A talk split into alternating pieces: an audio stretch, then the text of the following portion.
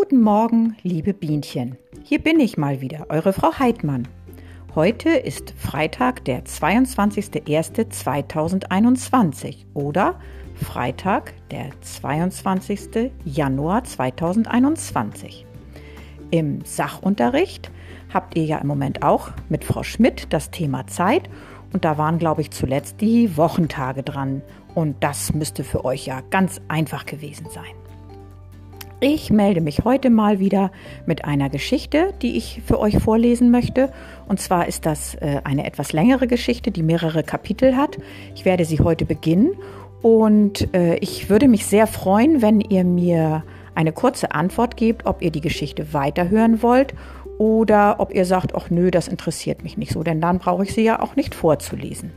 Ihr könnt mir direkt auf diesen Podcast antworten oder ihr schreibt mir oder beziehungsweise eure Eltern schreiben mir eine E-Mail.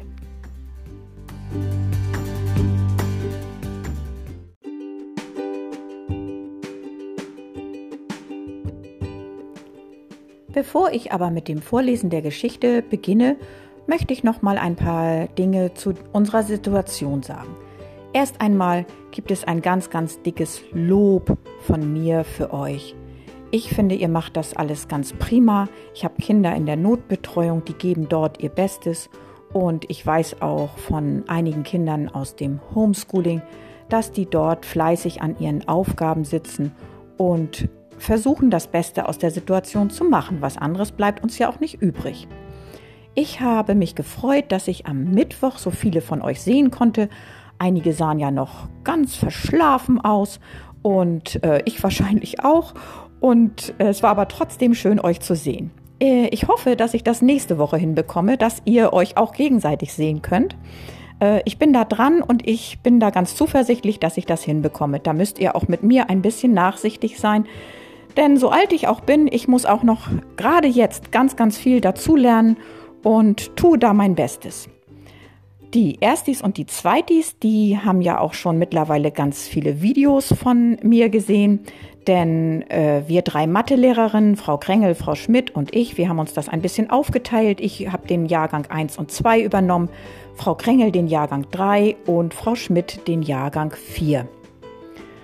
Gut, wenn ihr dort also Fragen habt, äh, wendet euch immer an mich. ihr könnt mir hier eine Nachricht sprechen oder auch eine E-Mail schreiben, ihr könnt mich auch anrufen und einige von euch haben das auch schon ganz fleißig genutzt. Das finde ich prima. Und die, die ich jetzt vielleicht am Mittwoch nicht gesehen habe oder die ich lange nicht gesprochen hat, ähm, habe, die können mir ja vielleicht einfach auf diesem Podcast äh, eine kleine Nachricht schicken. Da freue ich mich immer sehr, wenn ich eure Stimmen wenigstens höre. Ja, lasst uns weiter durchhalten und weitermachen. Und jetzt freut euch auf eine Geschichte. Sie heißt Geheimnis um eine siamesische Katze.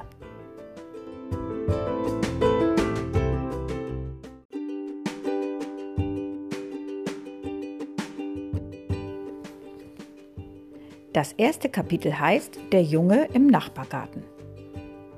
Betty hüpfte ungeduldig im Zimmer umher. Wenn Flip nur erst da wäre. Drei Monate lang war sie von ihrem älteren Bruder getrennt gewesen und hatte sich in dieser Zeit recht einsam gefühlt.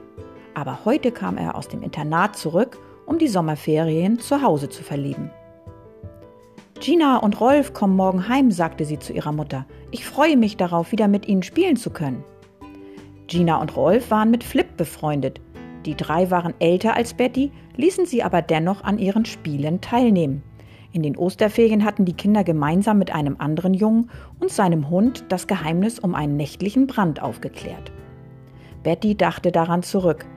Wir waren die sechs Spürnasen und fanden alles heraus, Mami. Hoffentlich gibt es in diesen Ferien wieder etwas für uns zu tun. Ha, es war doch nur Zufall, dass ihr die Wahrheit entdecktet, erwiderte die Mutter lachend. So etwas wiederholt sich nicht. Nun mach dich aber fertig, Betty. Es ist Zeit, zur Bahn zu gehen. Wir wollen Flip doch abholen. Kaum war Flip zu Hause eingetroffen, so lief er erst einmal durch den Garten. Er hatte das Gefühl, jahrelang fort gewesen zu sein. Betty trabte keuchend neben ihm her, während sie unaufhörlich schwatzte.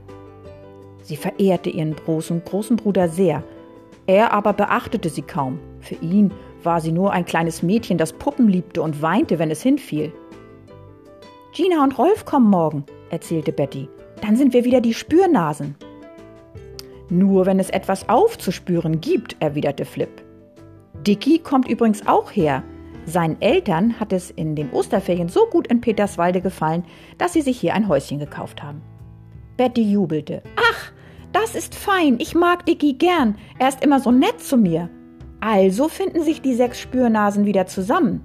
Dicky wird Purzel doch hoffentlich mitbringen. Purzel war ein kleiner schwarzer Scotch Terrier, den die Kinder sehr liebten. Natürlich bringt er ihn mit, sagte Flip. Ich freue mich schon auf Purzel. Woher weißt du eigentlich, dass Dicky herkommt? fragte Betty. Er hat mir geschrieben. Warte mal, ich muss den Brief doch bei mir haben. Dicky lässt dich auch schön grüßen. Nach einigem Suchen zog Flip einen zerknüllten Brief aus seiner Tasche. Betty griff neugierig nach dem Blatt und strich es glatt. In sauberer Handschrift stand darauf Folgendes geschrieben. Lieber Flip, meine Eltern haben Haus Sommerlust gekauft. Ich werde also in den Ferien wieder in Peterswalde sein. Hoffentlich gibt es ein Geheimnis. Dann können sich die sechs Spürnasen wieder betätigen. Grüße Betty von mir. Sobald ich dort ankomme, melde ich mich. Dein Dietrich Ingbert Kronstein. Warum unterschreibt er nicht mit Diggi? fragte Betty. Dietrich Ingbert Kronstein klingt so albern.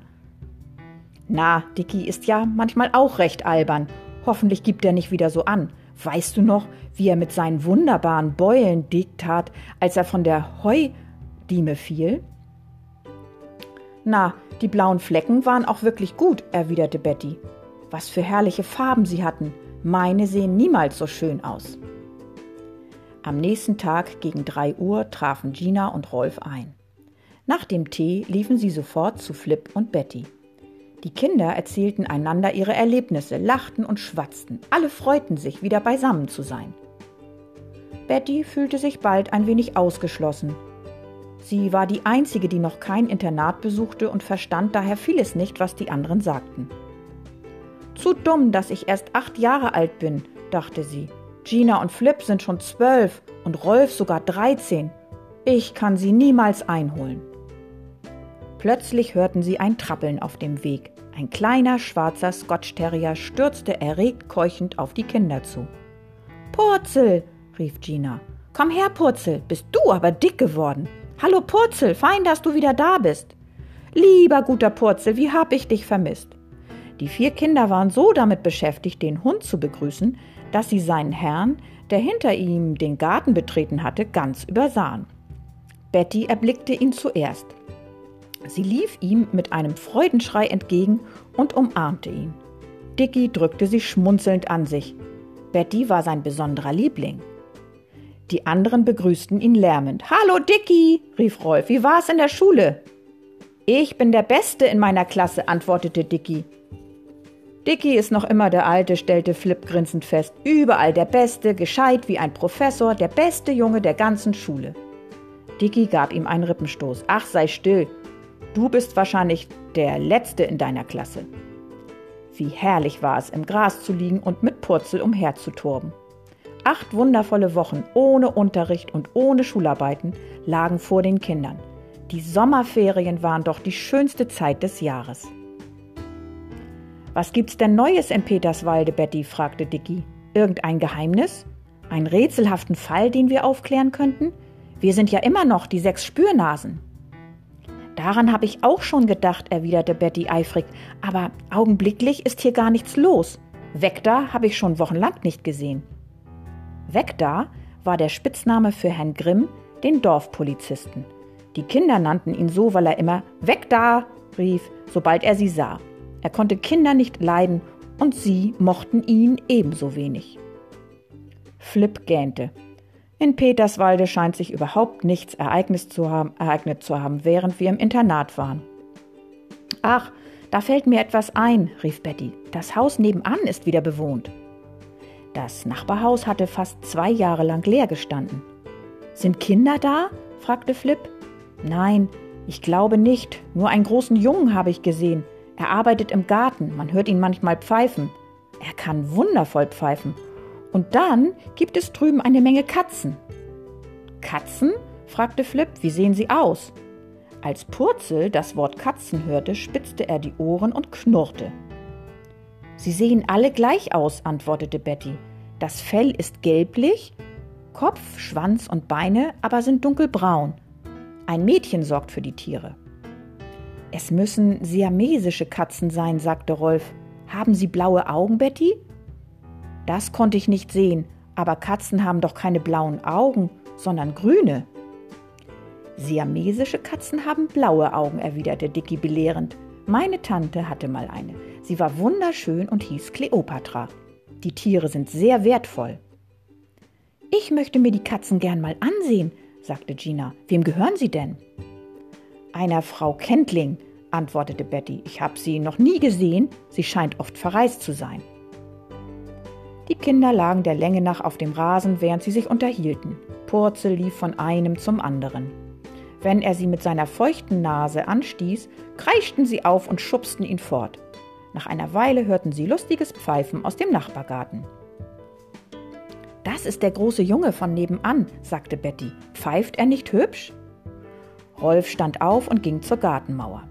Er stieg auf einen umgestülpten Blumentopf und spähte hinüber. Der anderen Seite grub ein Junge von etwa 15 Jahren ein Beet um. Als er ein Geräusch hörte, hob er den Kopf. Er hatte ein rundes, rotes Gesicht und leuchtend blaue Augen. Einen Augenblick sah er Rolf überrascht an, dann verzog er den breiten Mund zu einem schüchternen Grinsen und ließ zwei Reihen blendend weißer Zähne sehen. Hallo, begrüßte ihn Rolf. Bist du der Gärtner von nebenan? Ha, aber nein, der Junge grinste noch mehr. Ich bin nur der Gärtner Bursche. Der Gärtner ist Herr Tupping, der mit der krummen Nase und der scharfen Stimme. Rolf ließ seine Augen durch den Garten schweifen, konnte jedoch niemand mit einer krummen Nase entdecken. Können wir mal rüberkommen und uns die Katzen von Frau Kentling ansehen? fragte er. Es sind siamesische Katzen, nicht wahr? Ja, sie sind wunderschön.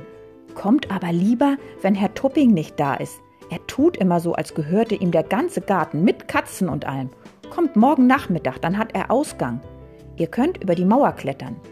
Fräulein Hamer wird bestimmt nichts dagegen haben, dass ihr euch die Katzen anseht. Sie ist hier angestellt, um für sie zu sorgen. Gut, wir kommen morgen Nachmittag, sagte Rolf. Wie heißt du? Der Junge kam nicht mehr dazu, die Frage zu beantworten, denn eine ärgerliche Stimme rief: Luke, Luke, wo bist du?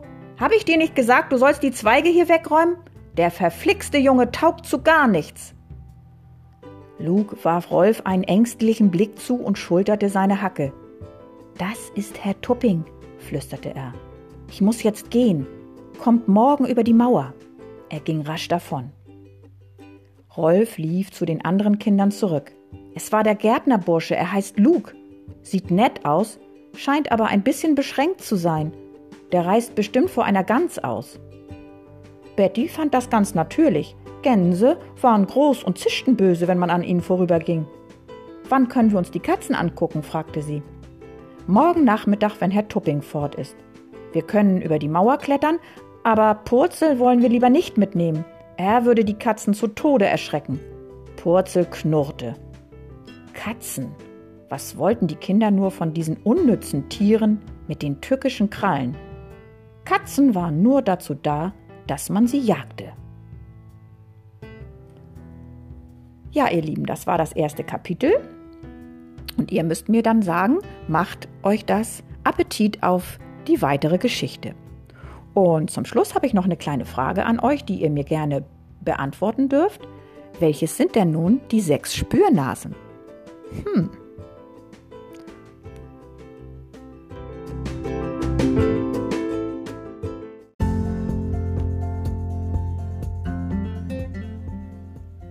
Liebe Bienchen, jetzt habe ich doch glatt vergessen, mich richtig von euch zu verabschieden. Das geht ja gar nicht. Ich wollte euch noch bitten, eure Eltern ganz lieb zu grüßen und vielleicht drückt ihr sie mal ganz, ganz fest, wie toll sie das mit euch machen. Vielleicht malt ihr auch mal ein schönes Bild und sagt einfach mal Dankeschön, dass eure Eltern euch so toll im Homeschooling unterstützen. Ich sage erst einmal Tschüss, liebe Bienchen.